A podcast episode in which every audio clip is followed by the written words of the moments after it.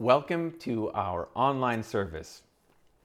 Who was the very first person that ever told you about Jesus? Who was the first person that ever invited you to church? If that happened a long time ago, it may be a little fuzzy. You may, you may not be able to remember. Um, it's possible that's happened in more recent years for you. Most people that ever consider Jesus seriously or going to church, there it usually starts with an invitation by someone. Most people don't just up and walk into a church without thinking about it. In fact, a lot of people are online here today or will be at the park on Sunday because they were invited by somebody.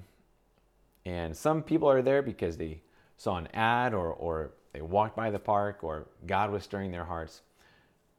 But taking a step towards God and then even getting deeper in a in deeper investment, it, it makes a big difference when someone invites us.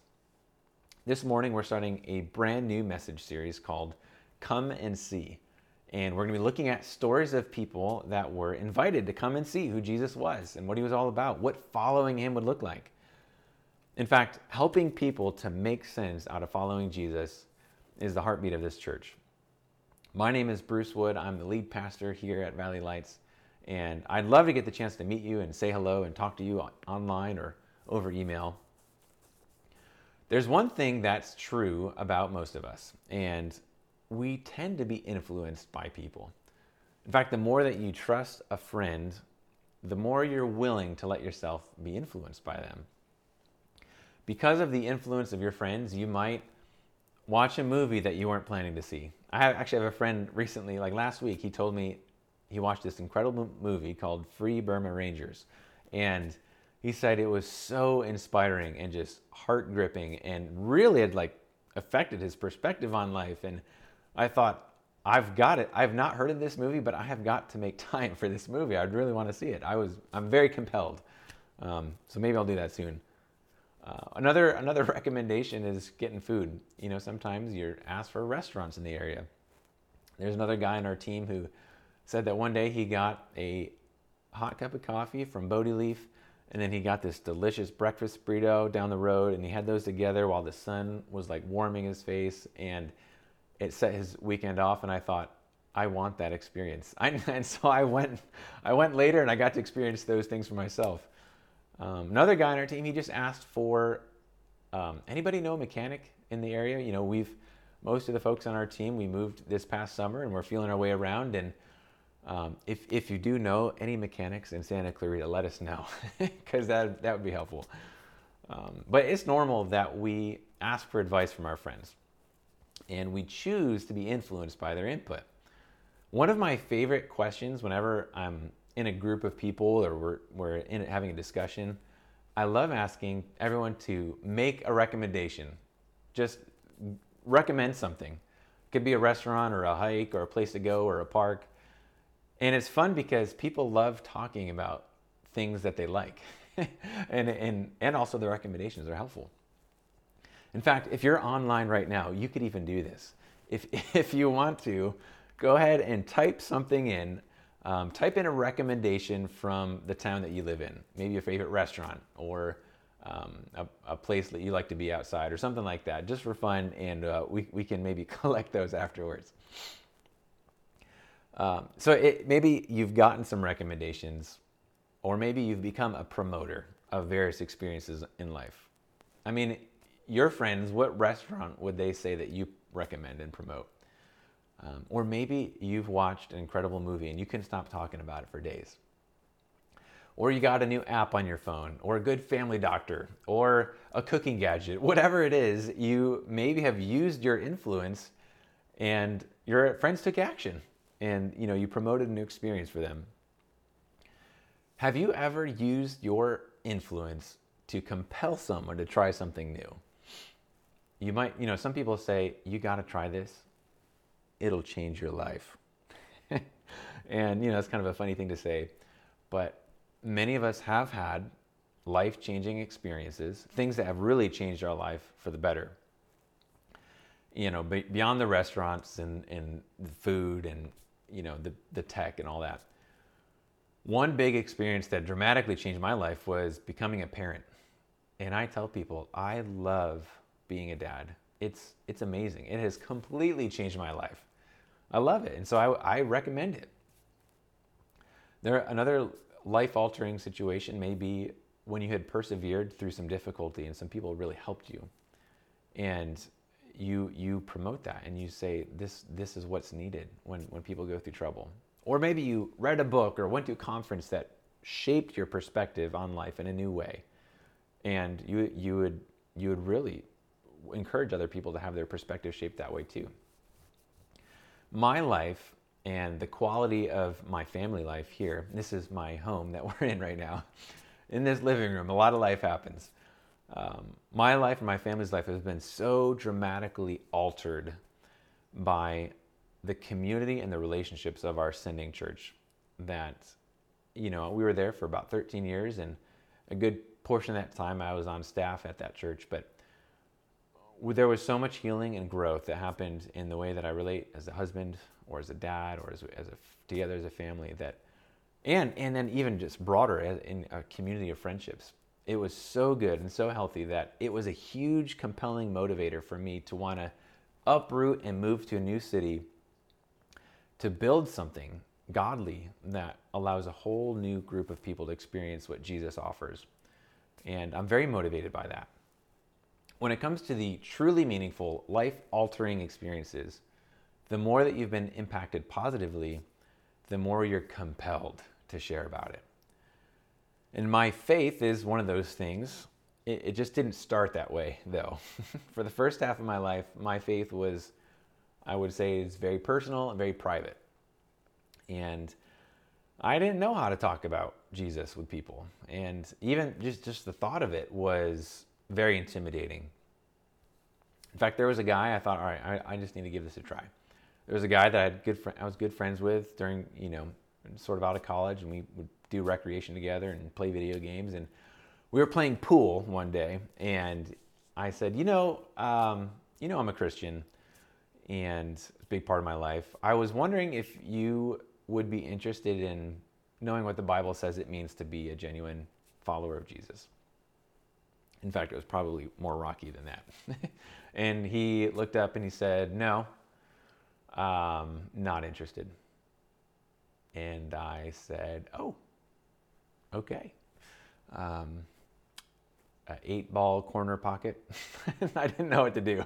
Honestly, my first attempts at sharing my faith were pretty weak and rocky and shaky. And in the years that I've spent more seriously walking with God, He's really helped me to see things in a richer light. Uh, and I, I have begun to realize more and more just how much Jesus has done to rescue me.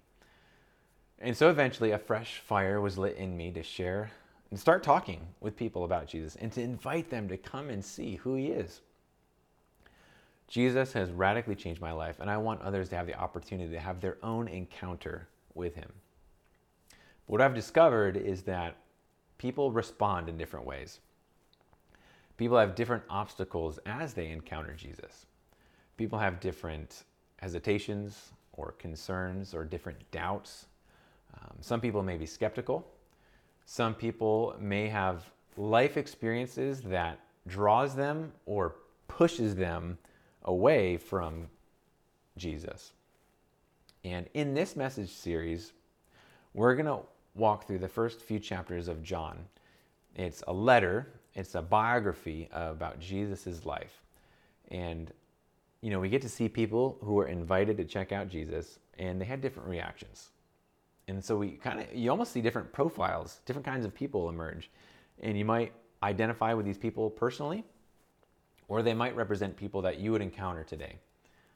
And so we're going to read about men who had their lives changed by Jesus. And since it was such a positive change, they couldn't keep it in. they had to share about it we'll read about men whose lives were changed, and since it was so positive, they couldn't hold it in. They just had to go to the people they knew best and start talking right away. And this is often the case for us today that as God brings good and positive change, we can become a bridge person for other people to learn and experience the good things we've experienced. And this really is a truth that we see, that we will see, is that God uses changed lives to change lives.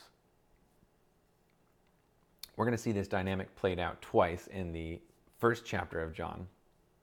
So follow along. You can listen to the story out of John chapter 1, and we're going to learn about a guy named Andrew. And he began hearing great things about Jesus.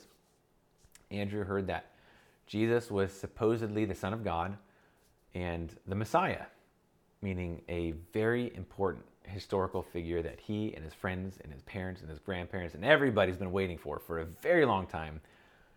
And they heard this actually might be the guy. So one day, Jesus walks by Andrew and he knows he has got to learn more about this guy.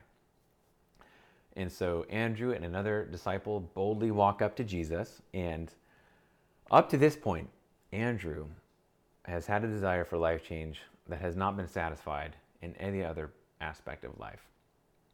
And so in verse 38, uh, we read, When Jesus turned and noticed them, these two guys following, he asked them, What are you looking for? They said to him, Rabbi, which means teacher, where are you staying? Teacher was a, or a rabbi was a, a title of respect and honor. And these guys, they weren't just curious about what hotel he was staying at. this was a polite way of the day to ask for time and to get an interview with him. And Jesus says, Come and you'll see. So they went and saw where he was staying, and they stayed with him that day. It was about four in the afternoon. Come and see. These were the words that Jesus used that get echoed a few times in this book. And it's a friendly invitation from Jesus that it was really the response that Andrew was hoping for. And he was very eager to have some of his questions answered. And so, as they sat with Jesus the rest of the day, I would love to know what that conversation was like. You know, sometimes when you meet somebody, you start out with some like chit chat about where you're from and what kind of things you're into and what your family is like. I, I mean, I wonder if they did that. And then when they got to like a meatier part of the conversation, what, what did they talk about for hours? Whatever it was, it was enough to fully persuade Andrew that Jesus was the Messiah. He was the long awaited Savior and the Son of God. And we know this because it says in verse 41 he first found his own brother Simon and told him, We have found the Messiah, which is translated the Christ. And he brought Simon to Jesus. When Jesus saw him, he said, You are Simon, son of John. You would be called Cephas, which is translated Peter. And it's amazing that he goes to his brother first. I don't know who you would go to first, if it would be a sibling or someone else. Andrew is not content to merely deliver the good news about Jesus, he actually brings his brother along with him. Andrew obviously had a position of trust and influence with his brother, and and so he became that bridge. He became a bridge for the good news of Jesus to travel to Peter. Andrew is mentioned two other times in this book in the Gospel of John, and in both cases, he's bringing someone to Jesus. And so he's definitely a bridge person, he's a bringer, and he's not the only one. The next person that we meet in this story is Philip. And in verse 43, we see that um, the next day Jesus decided to leave for Galilee. He found Philip and told him, Follow me. And now Philip was, was from Bethsaida, the hometown of Andrew and Peter. So Andrew and Peter, we looked at first, they're brothers. Now we're going to look at Philip and Nathaniel, they're friends. And Philip also can't keep the good news about Jesus to himself. So he immediately went to his friend Nathaniel and he told him, We have found the one that Moses wrote about in the law, and so did the prophets, Jesus, the son of Joseph, from Nazareth. And you can see the way that Philip is using the word we. You know, he's, he's already included himself in one of Jesus' followers, his pack. So here's Nathaniel's response Can any good come out of Nazareth? And, um, you know, there's kind of a, it would seem maybe a skeptical tone. Nathaniel would have thought Nazareth to be very insignificant. In fact, it was probably common that they would look down on people from there. And Philip responds, you know, this is a, a blunt, honest question. And Philip responds by saying, Come and see which obviously echoes Jesus' words from earlier in the story. And each of these men, who, be, who eventually became devoted followers and disciples of Jesus, were given the invitation to come investigate for themselves the claims of Jesus. And so Nathaniel does that in his first conversation, conversation with Jesus. Um, Jesus proves his legitimacy with some supernatural knowledge, and Nathaniel is convinced, and he says, Rabbi, you are the Son of God, you are the King of Israel. But initially, Nathaniel didn't trust Jesus, but he did trust his friend. So in this pair, Philip was the bridge person. You know, the, the initial skepticism or hesitation is not entirely unlike, you know, we can find that in people today or in ourselves. Um, for anybody that's given the chance to come and see Jesus. For some people, their mind is made up that the, the whole Jesus thing is not legitimate. And, you know, maybe it's nice for some people, but it, it's, it's certainly not something that you would prioritize your life around. And for other people, they might say that prayer and religion, it's, it's a last ditch effort when things get really bad. And so Nathaniel said, Can any good come from Nazareth?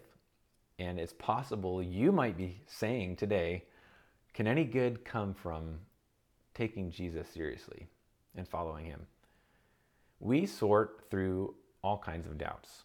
And, and that, that's normal. That's, that's for everybody. In fact, even after a person becomes a Christian, you still sort through doubts. You've got to settle some things.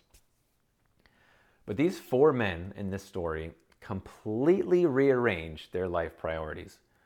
And what's amazing is that people have been doing that for centuries. Ever since this happened, this has been cycling over and over again, despite numerous attacks throughout history on people who follow God Christianity cannot be snuffed out. The Bible is the world's most reproduced book. Christianity has never and will never run out of steam. It doesn't get tired and worn out. There may be people that get tired of Christianity, and in some parts of our country, it may seem that that's happening. But I think it's more because as people, we have a tendency to want to live life in a way that doesn't synchronize with Jesus all that well. And so, wherever you're at, you are welcome to explore Christianity here at your own pace. And it's our hope that by spending time with us, either online like this, or in person, or in a combination, that you get to see more of who Jesus really is. And little by little, that you would yield your life completely to his command and his direction. Looking in the book of John, we see that God designed life so that people are used to connect others to Jesus rather than Jesus going direct to every person. He chooses to work through people. It's incredible. He uses people like bridges. And if you think about what bridges are designed to do physically, um, I, well, there's one time I drove to Washington. We did a family vacation up on the Pacific coast, and it's a long drive. And we went over a great many bridges coming from Southern California. And there's one really big bridge, uh, the Columbia River Bridge, that we used to get from Oregon into Washington. And given that this was a family trip, you can imagine my excitement to be arriving into our destination state. And bridges allow you to travel over huge obstacles rivers, gorges, canyons, other freeways. And bridges allow you to travel to new places that were previously restricted to you. I had never been to Washington before, and God uses our friendships and our trusted family relationships like bridges to, to bring the message of Jesus across.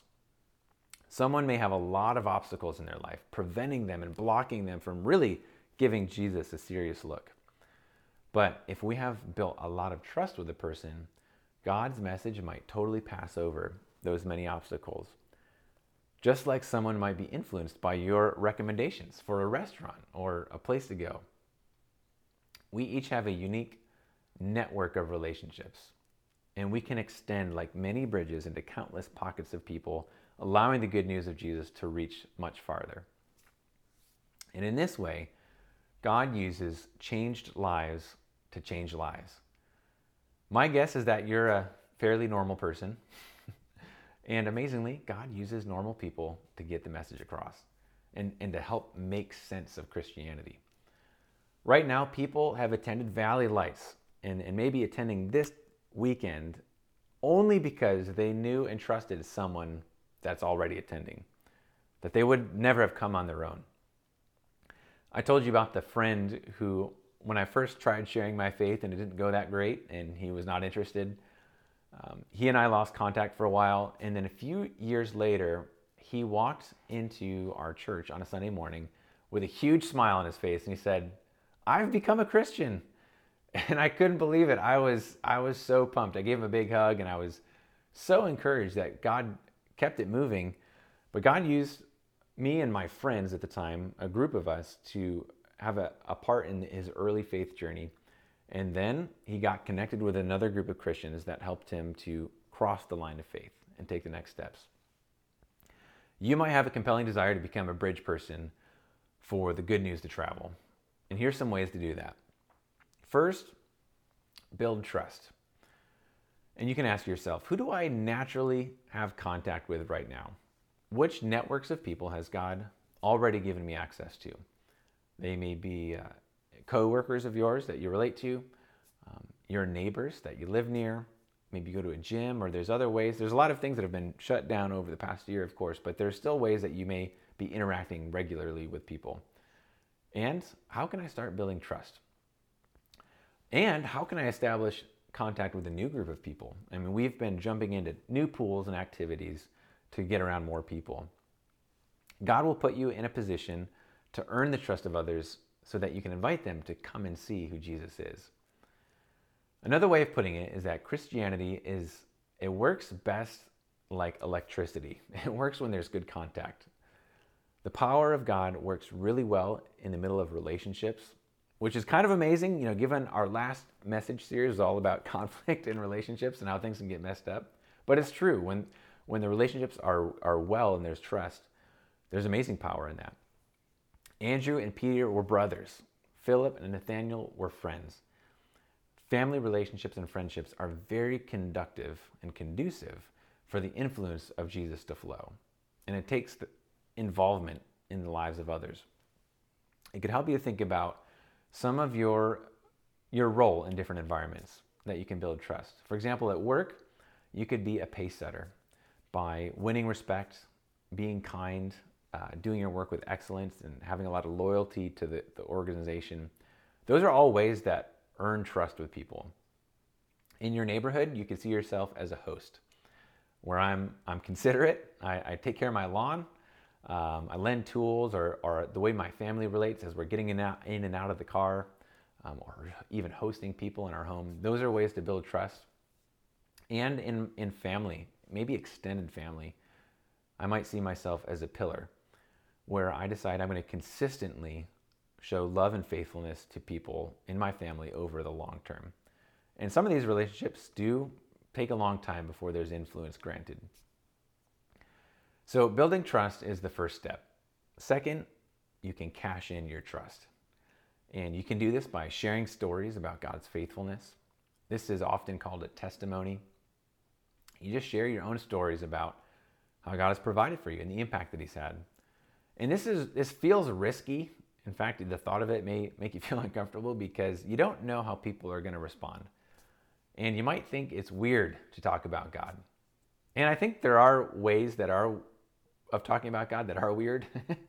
but you know, when it's done naturally, I mean, I think it would be weird for me to not talk about God because of the huge role that he plays in my everyday life. This is one area where you do want to cash in your trust. You can also do that by inviting people to come to things, to come and see, or to come to a church service. Our aim is to make our Sunday morning services and worship gatherings appealing and understandable, where a person could make sense out of what's going on and realize, you know what, I think the Bible, it makes sense and it actually seems like it would be helpful in my life. If you want to grow in this area, jot down the question who do I know that might be interested in Jesus? And start writing down some names. Another way you could help the gospel travel to new people is to support another bridge person. So at the moment, your network of relationships might be low, but you can partner with people who have unchurched friends that are investigating. And it's really exciting to see someone commit their life to Christ because it can open up a whole new pocket of, of people. Sometimes brand new Christians make the best bridge people because of so many relationships that are still outside of the church. And you can partner with people like this. And then finally, maybe the next step that you would consider taking is to make Jesus your Lord. Everything starts here. Perhaps you have come to see and you're investigating and you're experiencing what it would be like to walk with God, what his people are like, what he said in, the, in his word, the Bible. Today could be the day where you decide to become a full hearted follower of Jesus. And in turn, you could become a bridge for his message to float to new people. If you'd like more information on what that involves and what that would look like, let us know on your connection card. Another kind of bridge that we're familiar with here in Santa Clarita are the paseos. and paseos are, are miles of pathways. You know, a lot of them are in Valencia.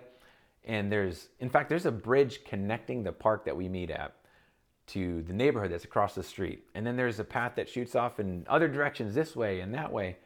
And countless neighborhoods in this city are all linked together. They're interconnected by these paths. And you may live in a neighborhood that's close to one. In the same way that we use these paths and these bridges to walk or bike or, or move from place to place and interact with different people, imagine if we linked together and God used us to spread the message of hope of Christ and his love through all the neighborhoods in our city and in, through interconnected relationships. For every one of us, eternity is on the line. There's so much that could consume our focus and our attention day to day. But what could be more important than helping people to make the one decision that lasts for eternity?